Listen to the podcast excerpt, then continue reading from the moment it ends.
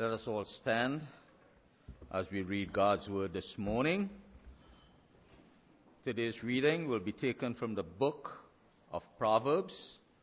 We're going to read chapter 5, verses 1 to 23. But today, just so that I don't lose anybody in the congregation, guess what you're going to be doing with me? Responsive reading. That's correct. So, and then all of us will join and read uh, the last verse, which is verse 23 together. So I will start. Does everyone have Proverbs 5 open? Yes, yes, yes. Amen? Amen. Nice. All right, let's read. So, uh, Proverbs chapter 5, verse 1 says, My son, attend unto my wisdom, and bow thine ear to my understanding.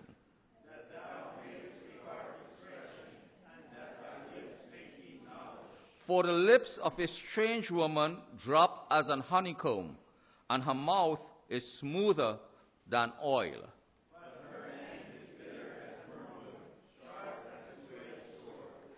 Her feet go down to death, her steps take hold on hell.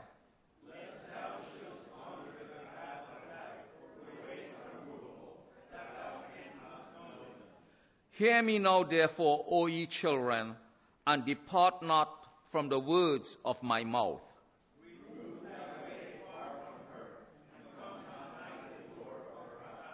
Lest thou give thine honor unto others, and thy years unto the cruel.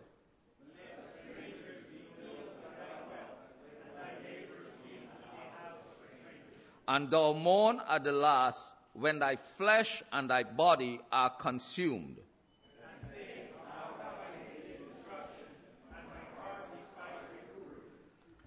And have not obeyed the voice of my teachers, nor inclined my ear to them that instructed me.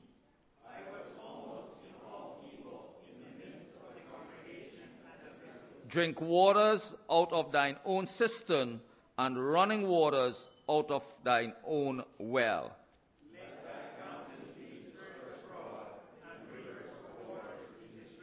Let them be only thine own, and not strangers with thee.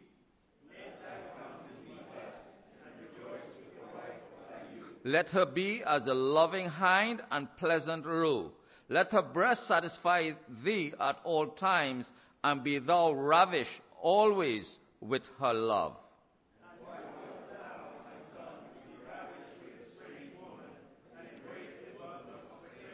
For the ways of man are before the eyes of the Lord, and he pondereth all his goings.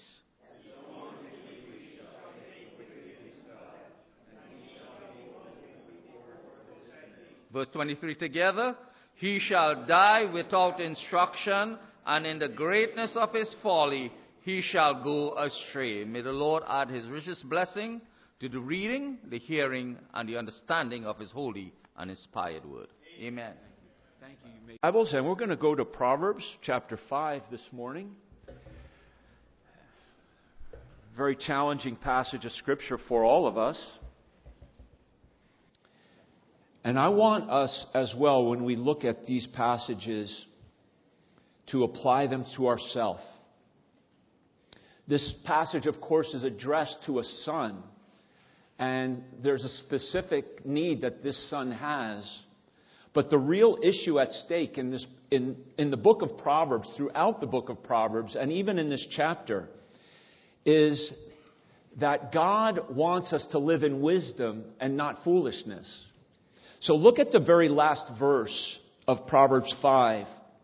Can we turn down the, the, this mic a little bit? I think this is too loud. It says in verse 23, the last verse, can you read it again with me? It says, And he shall die without instruction, and in the greatness of his folly he shall go astray. And that's really the issue of this chapter that we don't go astray into folly and into foolishness.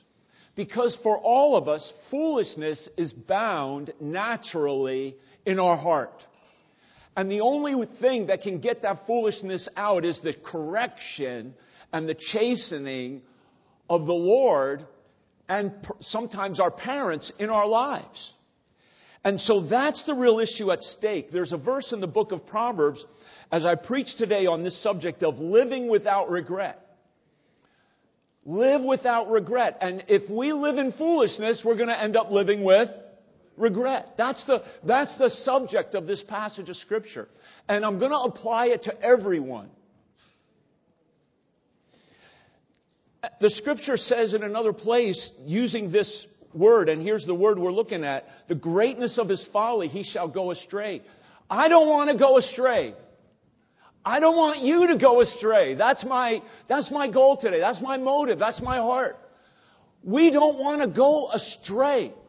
This word astray is literally being intoxicated. And it's used two other times in this chapter. We'll see them later. But when he says, through his folly, it's like he's intoxicated. People get intoxicated with their foolishness and they go astray. Drunk. A drunken pathway. And you know what? How, how does the world look at folly? What does that verse say? They see it as what? Many times folly presents itself as what? Something joyful. Oh, you, oh man, you're going to have pleasure doing this. Folly is joy. If you don't have wisdom, if you don't have wisdom, you're going to say, oh wow, you got to do this. Because everybody else is and it's fun. But it's foolishness many times. So, folly is joy to those who are empty, destitute of wisdom but a man of understanding walks uprightly. So that's what we want to talk about. Avoiding this way of folly, because folly leads to a temporary joy, but ultimately regret. So I'm preaching to you today on living without regret. Let's pray. Father, please work now in this moment of time and help us to attune our hearts and minds to the Word of God. And Lord, keep us from folly, from going astray. In Jesus' name, amen. Okay, now, where will we be? Where would New York City be without these, right? Some of you, good to see you, brother. Some of you even work with these things called the, the subway, the trains. Where would New York City be without the subway system? But subway cars must run on the track that it was designed to run on. Vital sources of transportation when they stay true to their course. But derailments are dangerous and oftentimes deadly. So we don't want to go off track. In fact, this, this is an old school, this is like an old derailment in New York City. I found this picture back in 1997. And the other picture is literally a train, an Amtrak train, left Penn Station here, going down south, switched tracks wrongfully. It switched tracks and plowed into a parked, a, a train that was just sitting there. Got off the right, it got off its track. And there's a lot of people who are switching to the wrong track today. Don't switch to the wrong track. Stay on track for Jesus Christ or you're going to have regret. So life is awesome. Life is a joy. Life is a gift from God. I wake up on a day like this, literally, I, I was like, what a beautiful day. And I walked out, I saw my front yard, I did a little work on my front yard, I put the peat moss on, I put the uh, fertilizer and the seed around. I was so excited, I hope I didn't do it too early, you know, but it was like 60 degrees. And I woke up this morning and I see the grass is already growing up. Not, not the grass that I planted, but the old grass is growing up through the peat moss. Oh, I, I just made me, I was like, this is beautiful and the trees are budding and the daffodils are blooming already and my little garden in Queens, my little patch of dirt that I have out there. And I, I, I feel like Adam back in the garden, you know? It's a blood, life is awesome. But if you get off track, life is dangerous and it can be deadly. And many of you have gotten off the right track and maybe you want to get back on track, do things differently. Maybe you regret choices you've made yesterday or last month or last year. And, or maybe you didn't take advantage of certain opportunities and all of us have regrets. But we don't want to live with those regrets and we don't want to make decisions ahead that will give us more regret. Now this chapter emphasizes specifically a father admonishing his son to avoid adultery, to avoid the adulterous woman, and to beware of the tempting power and seduction, the words of the adulterous woman, and later on, the beauty of the adulterous woman. And then the father challenges his son toward the beauty of marital fidelity to marriage, God's institution. But I want us to remember this that while this is the, the key point that we read about in Proverbs chapter 5, and the young man could be tempted by the adulterous woman, it's not the only way that he could be tempted. And it's not the only way we could be tempted. The deeper issue at stake in Proverbs chapter 5 as well is that, as it says in that last verse that we read, that in the greatness of his folly he shall go astray. And there are many ways that this could happen. That the, greater issue is that you would die without instruction. You know what that word instruction means in other places? The chastening, the correction of the Lord. You know what would be a terrible thing? to die in sin and have no conviction from God that that's wrong. That's an awful thing. So that's what he's trying to challenge. That's a bigger issue. Now there's one key area for this son he needs to pay attention to, but I'm saying to you today, it's not the only issue. Because there's actually a puzzling thing about the opening chapters of Proverbs, these opening chapters, and then what we call the sentence Proverbs later on in chapter 10. That in these opening chapters in Proverbs, now you're going to have to listen to me today a little bit. It's, I hope I don't bore you, I don't put you to sleep, but in these opening chapters in Proverbs, there's two and a half chapters of basically the son being warned against an adulterous woman. Two and a half chapters. This is the first chapter half of chapter 6 and half of chapter 7. So it's coming up, and we're going to go through it. Now, I don't want you to think, and here's the reason I'm saying this. Don't think, well, I'm not a young man, so I'm not tempted by an adulterous woman, so this isn't for me. Don't think that. Because this is for us. All scripture is given by inspiration of God, and it's profitable. So how is this profitable to Somebody like myself, I'm not a young man anymore. and I'm married. It's profitable for me. Is it profitable for a young woman? Yes, it's profitable for it. It's profitable for all of us. Why? Because these opening chapters speak, speak much about the strange woman.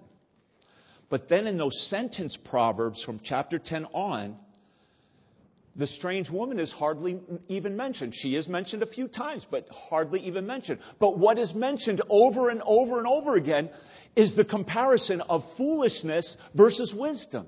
So I'm saying to you, that's really the issue here. The point of this chapter is it specifically warns against adultery, but it warns us against folly in general and how it relates to all of us is that this world is like the adulterous woman who tempts us to commit a spiritual adultery against God. Every one of us are tempted, if you will, by the seductive power of this world. And it, so it relates to all of us. It says in the book of James, ye adulterers and adulteresses. Know ye not that friendship with the world is enmity with God? Whosoever therefore will be a friend of the world is the enemy of God. So this world is like this adulterous woman, tempting us to commit a spiritual adultery against God. We cannot have other idols and be faithful to God, right? That's, if we have other idols and we love this world, what are we doing? We're committing spiritual adultery. Do you, are you a spiritual adulterer against God? See, sin is a form of spiritual adultery. So I want to make the broader application of this passage that will relate to all of us. Not only are young men tempted in this world, we are all tempted in this world. There are smooth talking, tempting voices throughout this world that come upon all of us. This passage is addressed to sons. But I believe daughters are also tempted. This passage relates to older men or younger, older women, because we're tempted also. So all of us can look at this chapter in a way while being faithful to its primary meaning, seeing the application for all of us. Does that make sense? So don't think that these chapters are just for a young man.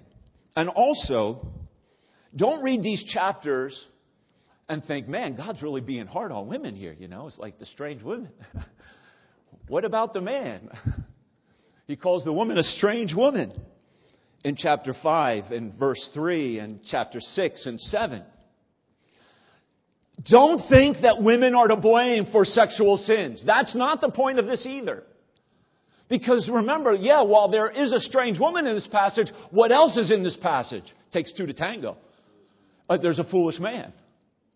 And it's not just strange women that are tempting young men to sin. There's an awful lot of smooth talking men who are seeking to tempt women as well. So, ladies, I have good news for you. God's not picking on you. when he talks about the strange women. And remember this too. Wisdom is personified throughout the book of Proverbs as a, as a woman. So God, God is, it's not like God is being demeaning toward women that there's this emphasis upon a strange woman.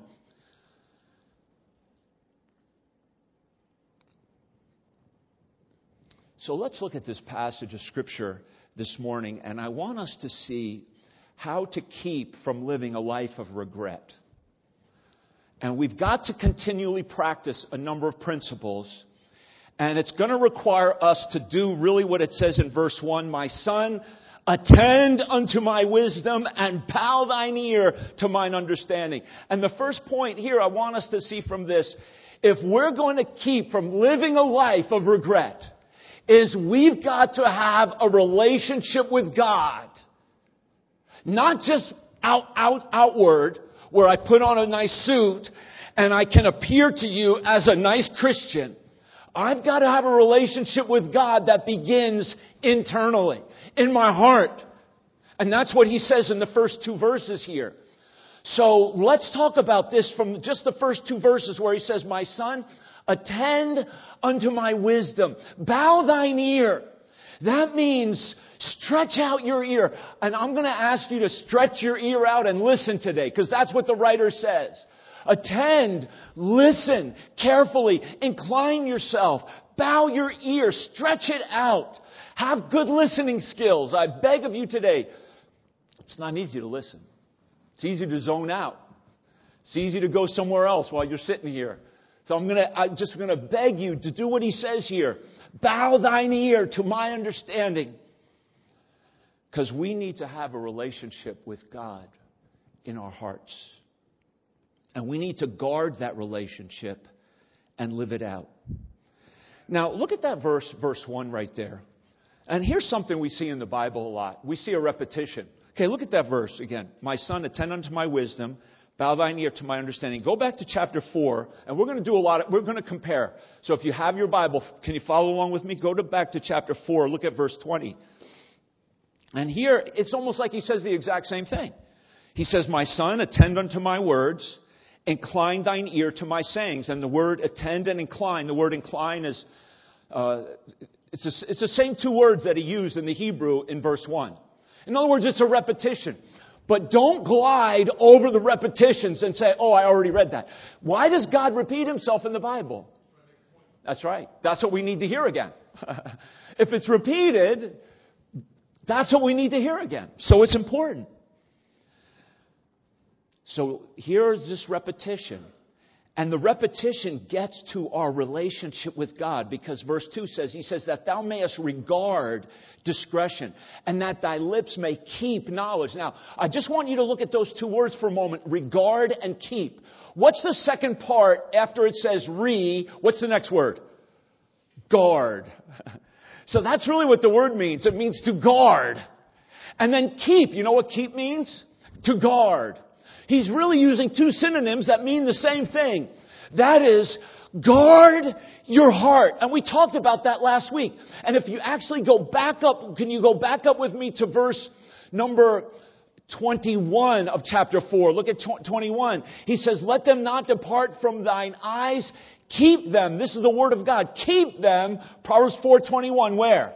In the midst of your heart. Keep the word of God in your heart. And now in chapter 5 he says that you may guard that discretion. Discretion are, is the purposes of God for your life. Guard. Put a fence around it. Keep God's purposes dear in your heart. And then he says that your lips may keep knowledge. Guard your lips with knowledge. Now, what does that mean? When he says that, to, that your lips may keep knowledge. Not just that we talk a good talk, but when you read that verse, that your lips may keep knowledge, you have to think of it Joshua 1 8 way. So read that verse with me right here. It says what? Shall not depart out of thy mouth. So keep your lips. Why? So here he says, don't let the word of God depart out of your mouth, because where is the word of God? But thou shalt meditate therein I'm sorry, I asked you to read the verse and I cut you off. Please forgive me for interrupting you. Okay, let's read the verse and I won't interrupt you, please. This book of the law shall not depart out of thy mouth, but thou shalt meditate therein day and night, that thou mayest observe to do according to all that is written therein. For then thou shalt make thy way prosperous, then thou shalt have good success. So that it's on the lips and it's in the mouth, it's because it's being meditated upon and guarded in the heart. That's why, with this point, I'm making this point that we need to internalize our relationship with God. His word must be in our mouth, and he says, keep his word and his, the knowledge of him our personal relationship with Him. The word knowledge speaks of our intimate relationship with God. Keep our intimate relationship with God guarded in our heart. It is the best part of our life to walk with God. It is the best part of our life to be able to talk to God in prayer. It is the best part of our life to be able to read the Word of God. Jesus said Mary had chosen the best part when she sat where? At the feet of Jesus. Best part. So that's what he's saying guard. That your lips may keep knowledge because the Word of God and the knowledge of the Lord and His relationship with you, it's deeply in your heart and you're meditating on it and you're obeying. And then through that, according to that verse, what's the result of all this? When you have this kind of intimate walk with God that you're keeping and guarding and you're not letting anything get in the way of your fellowship with God, you will have what was the last two words? Good success. You want that? Well, you see, that's what we want. We don't necessarily want it the way God says we got to do it to get there. But to get to where God says good success, that's what we got to do. Guard our heart. So that's the first thing the Father tells the Son. The second thing is ponder the path of life. Not just internalize your relationship with God, but ponder the path of your life. Because Basically, what happens in verses 3 down through verse 6 is that Satan tempts. Man, and when Satan tempts, it's very difficult for us.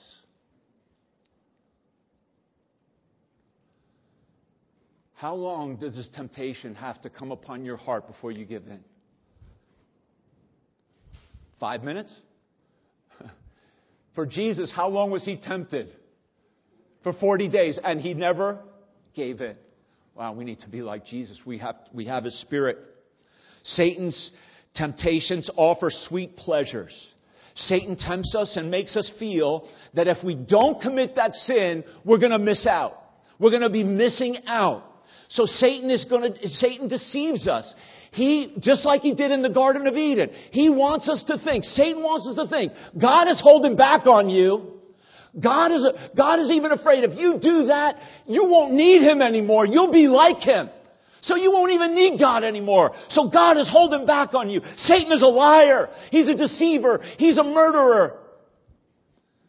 And his temptations, though, can come with great sweetness and very smooth and slick just like this woman. This woman, this strange woman, is really just an illustration of how temptation comes to all of us in this life.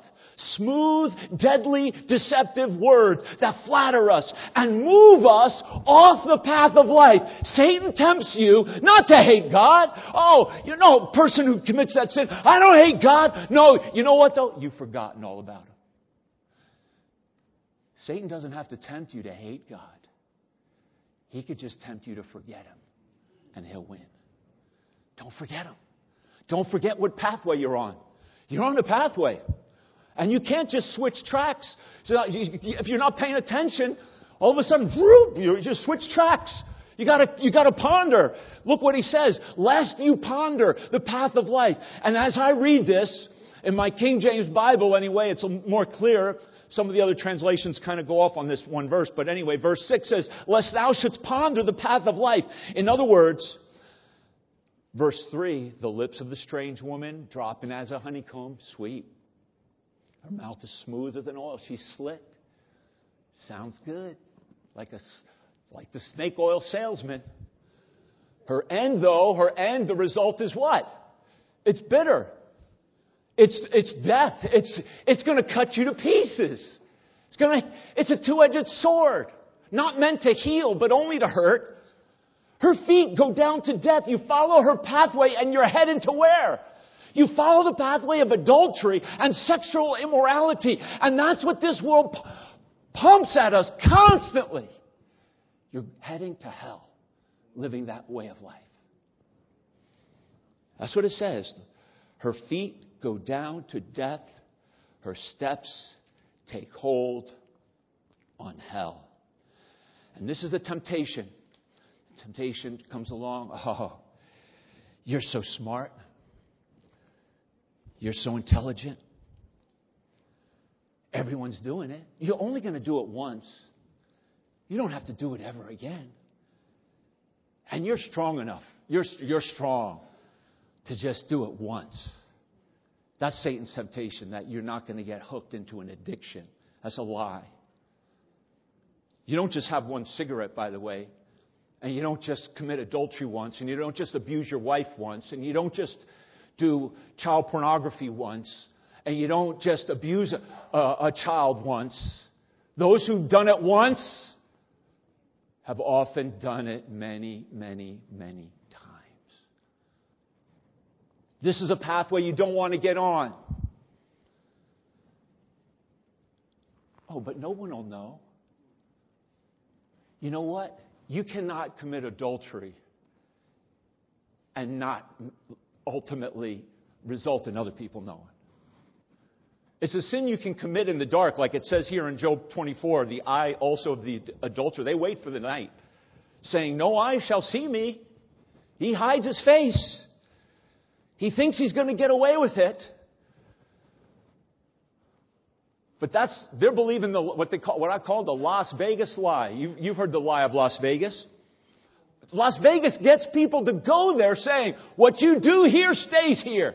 You can come here, you can do whatever you want, live however you want, get drunk, cheat again on your wife, ever, whatever you want to do, and what you do in Las Vegas stays here. Ask Tiger Woods how that worked out. All of this is Satan's temptation to keep us from pondering what? Lest you should ponder the path of life. See, you're in a pathway of life. Don't derail from that pathway. It'll be a catastrophe for you. When that train goes off the rails, that's danger time. And when, a, when we go off the path of life into this pathway of death, it's catastrophe time. And, and it's incredible how God describes her pathway. It says in verse 6 Her ways are movable, that you cannot know them. You know what that means? That the ways of temptation, the ways of this world, aren't fixed. They're not on a foundation. What the world says is okay today, for example, I mean, 30 years ago, they said it wasn't okay, but they've changed. How come? Because they don't have a foundation. They don't have a, a, a foundation of truth. See, the truth doesn't change. But the ways of temptation are movable. They're not fixed by truth. They change with culture. And so the idea of her ways are movable. It leads to a roaming. A roaming in life. A wandering of aimless wandering without any real direction. Imagine a train off its track and just careening down a, a hillside. It's not going, it's just going, but it, it's not going the right place. That's what he's saying. That's where this strange woman, that's where temptation leads. People get deceived by sweet, smooth, deceptive words. They end up on the wrong track. They roam through life. They, they start regretting their decisions. So we need to turn from the strange woman's words that drop as a honeycomb and turn to God's word that is truly sweeter than the honey sweeter than the honeycomb.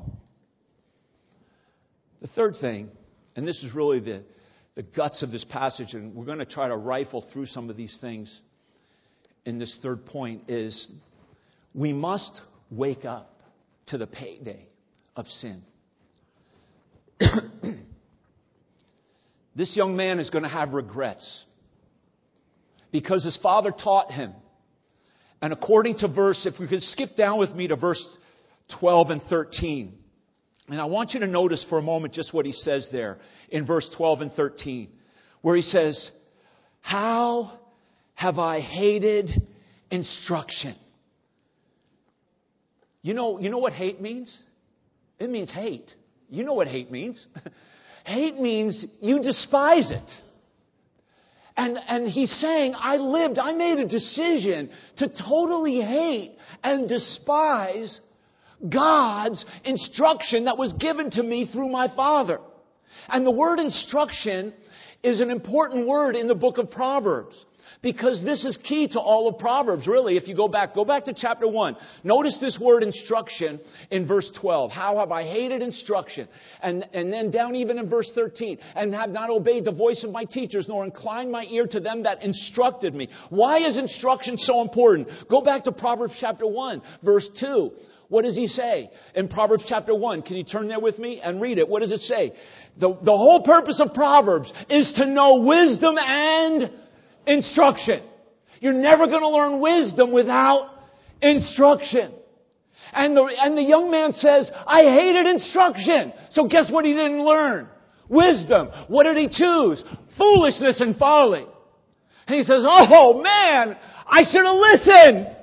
I'm just a hardhead. I'm a blockhead, basically. Wisdom goes with instruction. Verse number three, to receive the instruction of wisdom. Verse seven, I'm in Proverbs 1. The fear of the Lord is the beginning of wisdom, Proverbs 1 verse 7. But what does the end of Proverbs chapter 1 verse 7 say? Fools despise wisdom and instruction. Now those, as I'm studying Proverbs, time and time, almost every, every, well, every chapter that I study, it goes back to these first seven verses. These are the introductory, foundational verses of Proverbs. And the foundation is the fear of the Lord, which is that awesome reverence we have toward God that changes us from the inside out. The fear of the Lord relates to our relationship. The fear of the Lord is the beginning of wisdom. What is wisdom? That skillful application of what I know about God and then walk it out, live it out, live out my relationship with God in actual daily life of honesty and integrity and holiness.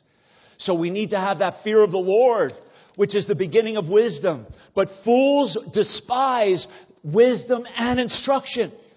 And then look in chapter 3. Here's this word instruction again, chapter 3. And verse number 11, he says in chapter 3, 11, My son, despise not the chastening of the Lord, neither be weary of his correction. That has to do with instruction. It's the same word used in those, in that passage. The Lord loveth the one whom he corrects.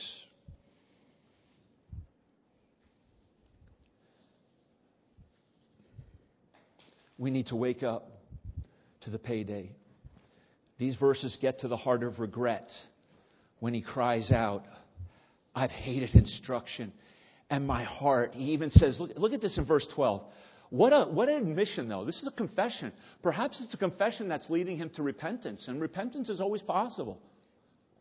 And he says, he says, My heart despised reproof, hated, despised the reproof, the chastening, the correction of the Lord.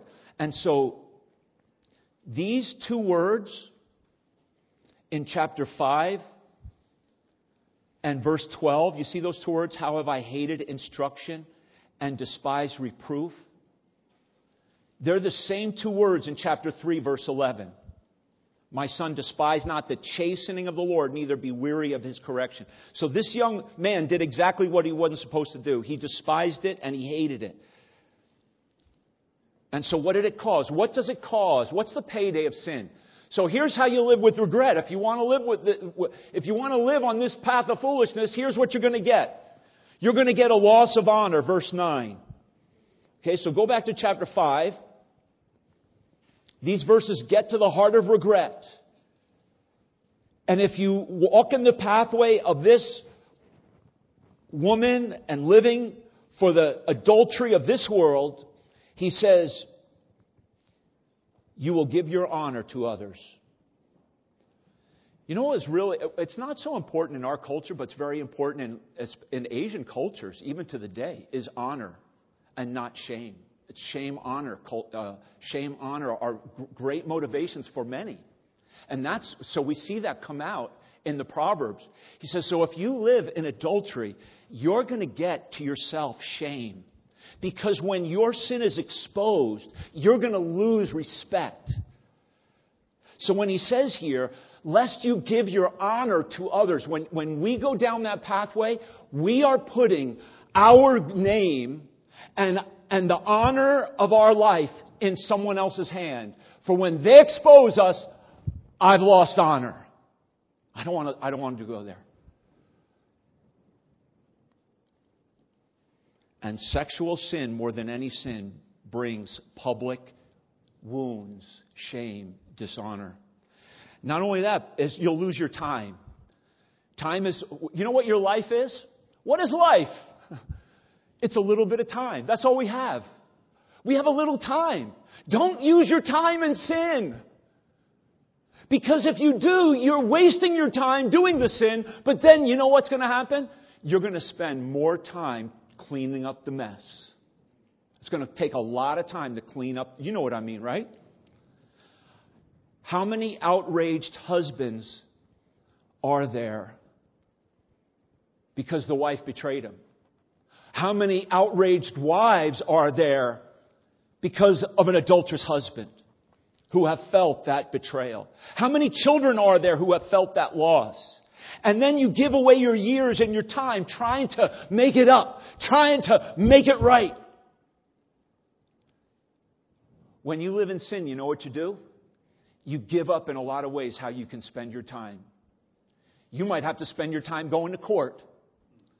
You might have to spend your time going to court to get uh, a time so that you could see your children. You know, children's, children's visitation rights. You've got to go to court because your ex has taken you to court for alimony payments. So you lose your time, you lose your years. It says you give your years over to other people and they're going to treat you. This world is a cruel place. It says you're going to give your years to the cruel.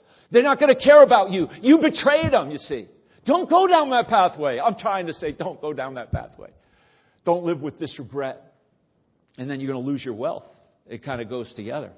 When you give away your time, that's, time is what? Time is money, right? You give your years to the cruel, and then strangers are going to be filled with your wealth. How many men have come to me over the years with, with such frustration that they have to take so much of their money for alimony payments or for ch- uh, child payments, ch- for child support, and they don't even really. And sometimes the one they give the money to for child support, it's not even used for the children, and there's so much frustration with all that, right? But that's what he says strangers will be filled with your wealth. You're going to lose your wealth when you go down this path. And he says you're going to lose your strength because it says in verse 10, your labors are going to be in the house of a, of a stranger. Your labor, your work is with your strength. You use your strength to labor, right? So that's what I'm saying. You're going to give your strength, the strength of your work. You're going to, you're going to start working for other people. Man, I, I've, I've known men over the years that have children through a previous marriage or out of wedlock, and they're rightfully trying to financially support the raising of their children, and that's the right thing to do. But the amount of money sometimes demanded, it's crushing. It's, it's crushing for these men that I've, that I've known. And I feel bad for them, but they made decisions. They made those decisions. And now they have to give the strength of their life to work to help bring up their kids. So he says, Your labors are going to be in the house of a stranger. And then he says in verse 11, And you're going to mourn at the last when your flesh and your body are consumed. Now, I've often taken this to speak how sexual sin does bring about the destruction of the flesh, and that's, that's obvious. There are many, many uh, sexually transmitted diseases, not just one or two. I mean, there's like a hundred at least, sexually transmitted diseases that can consume your body and make you sick one way or the other. And of course, we all know a few of them, like HIV and things of that nature. But there are many. And I've often looked at that in this way, but it also speaks of at the end of our days. Because when he says, and you mourn at the last, that is the outcome of your life you will have a bitter end, if you will. You will not have a satisfying finish to your life when you go off the, off the right track onto the wrong track and live in regret. I don't like that expression. It's really well used. You know, people say it. Sometimes you hear it constantly at the end of the day. You've heard that, right? At the end of the day, you know. So, and I, I don't think I've ever said that when I'm preaching because I try to I try to stay away from that cliche for some whatever reason. I can't tell you. But here, here's what, that's what he's saying here. He says, and you mourn at the end of your day. You know, when your days are done.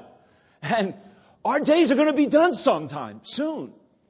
And, and so how do you want to finish life? We don't want to finish mourning with our flesh and our, when our flesh is consumed and, and done with strength. We don't want to be groaning and moaning we want to have a satisfying finish. Don't you want to have a satisfying finish to life? God's, it's through God's Word, wisdom. Walk in wisdom. Jesus Christ is this wisdom I'm talking about today, dear friends. This wisdom is in Jesus Christ. As we trust Him as our Savior, as we repent of our sin and walk with Him. So then it leads to public shame. Then he, for he says, I was almost in all evil in the midst of the congregation and assembly. You know what that means, verse 14? I was, I was, and, and it seems that he had gotten right to the point of maybe falling. Maybe he, he didn't. He woke up and he got back on track. But he says, I, I almost fell. And then I would have had to deal with the community. So when he talks about here, the congregation and the assembly, we, we all live in a community of church, family, your work community, whatever community that, that, that there is.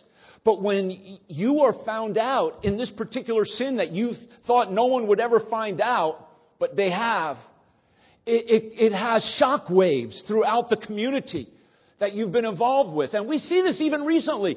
CNN, the head of CNN had to resign because of a, of a adulterous affair with another coworker. We've seen it in our governor, had to resign because of allegations.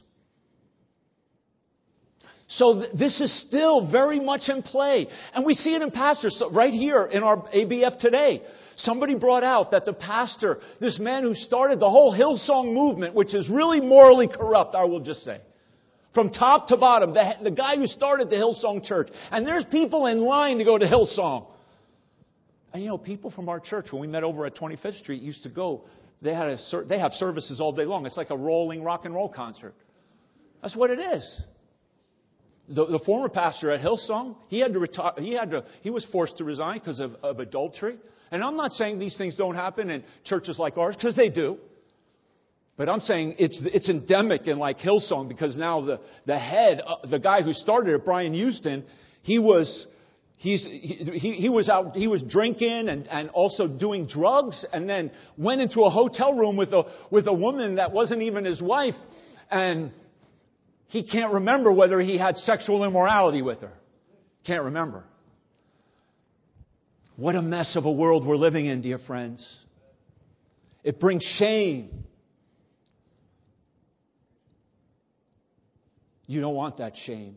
And the last thing is, it brings captivity. This is a very interesting verse. I'm going to skip down to verse 22. But verse 22 says, His own iniquity shall take the wicked himself, and he shall be holden with the cords of his sins. So I summarize it right there pretty well. But he's personifying sin. And he's saying this Mr. Sin is going to punish you. Mr. Sin is self punishing. When you live in this sin, he says, His own iniquity shall take the wicked himself. Iniquity is being personified even as a man. And Mr. Sin will punish you, and he will take his own victims, and he will hold them captives with cords. He will tie them up. He will tie them in a, in a tight knot. Sin enslaves. Jesus said, Whosoever committeth sin is the what? the slave to sin. Thank God Jesus Christ came to set us free. So that's the way of regret right there, beloved. Captivity, public shame, loss of honor, loss of time, loss of wealth, loss of strength, loss. I mean, that's like, oh my! I wish I had listened to my many teachers. I wish I listened to them. That's why he says, bow your ear, stretch it out. Lastly, embrace God's satisfying way. So the overall contrast of this chapter is between the harlot's deceptive honey that turns to bitterness and the wife's waters that stay sweet. Will you be lost in folly or lost in love? So now, just follow this. and I'm going to read off the screen for a moment to summarize this. That way I'll keep on track. The imagery of wells and flowing waters in this passage refers to the satisfaction of marital love. And what the writer to me is saying is when you get married, you, in a sense, put a sign up on your forehead and on your life and with your lips and how you carry yourself. I'm not for sale. I'm not looking around. I've got the best. I made my choice and I made the right choice, my wife. And I'm going to rejoice with the wife of my youth. And he uses this imagery of well. I counted at least six different images used. He talks about cisterns, running waters, wells, springs, streams, and fountains. Read it with me. In verse 15, he says, Drink waters out of thine own cistern, running waters out of thine own well. Let thy fountains be dispersed abroad, rivers of waters in the streets. Let them be only thine own and not strangers with thee. Let thy fountain be blessed. Rejoice with the wife of thy youth. And then he says in verse 19, let her be like a, like a, a, loving hind and pleasant rose, so tender and delicate that you love and you treat her with tenderness and respect and care. And he says, be satisfied with her at all times. And notice that verse, word in verse 19 at the end. He says, be thou, verse 19, what does it say? Be thou what? Ravished with her love. You know what the word ravished is? Drunk. I can get drunk on my wife. Amen. now, he's talking here using this imagery of wells and fountains and springs and cisterns to talk about the satisfaction. And now, when he says this again, let me emphasize this. He says in verse 16, Let thy fountains be dispersed abroad and rivers of waters in the streets. Of course, the, the sexual relationship of a husband and a wife is totally private. Don't talk about that with your buddies at work. Don't talk about that with anyone. That's between you and your wife and God. And God says the marriage bed is undefiled. You should not talk to anyone about your sexual relationship with your wife unless you go to, unless you need counsel. And then you get counsel where it's in confidence and confidential. But what he's saying here when he says, let your fountains be dispersed abroad, your, the rivers, I think there he's just talking about the love you have with your wife. Let that love that you have for your wife, let it, let your friends know you love your wife. Let other women on your job site know, I love my wife. You ladies, you let the people you work around, I love my husband. I respect my husband. I thank God. Let that come out of your mouth so that they know you're not looking around. Let those, let your love in that way be out on the streets. That's how I take that. Be ravished. So again, remember when I said the last word of this chapter is intoxicated? The world is intoxicated with folly. He says here, you be intoxicated with your wife. But there's an application again. So if you're not married, I know I just lost you. Come back, come back, come back. You single people, okay. I love you too. Amen. God loves you. Listen.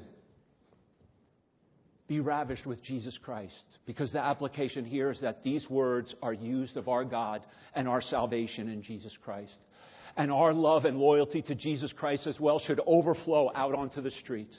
Other people should know who you stand for. They should know you're not for sale to the idols of this world. You're not going to go and, and, and snort cocaine with them on Friday night at the club. You're not going to go and, and have, a, have a swingers night. We're just going to go and look to pick somebody up because you're single and no one else will know and everybody else is doing it. No, let your love for Jesus Christ be like rivers of water in the community of your life life.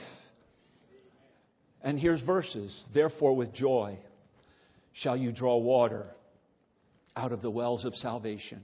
So there are verses that talk, these same words used to talk about marriage love are used to talk about our salvation. Draw water out of the wells of salvation. And read Jeremiah 2.13. For my people have committed two evils. They have forsaken me the fountain of living waters. They've gotten off the right track. And he says, and they've hewed them out cistern, broken cisterns that can hold no water. Let's get back on the right track.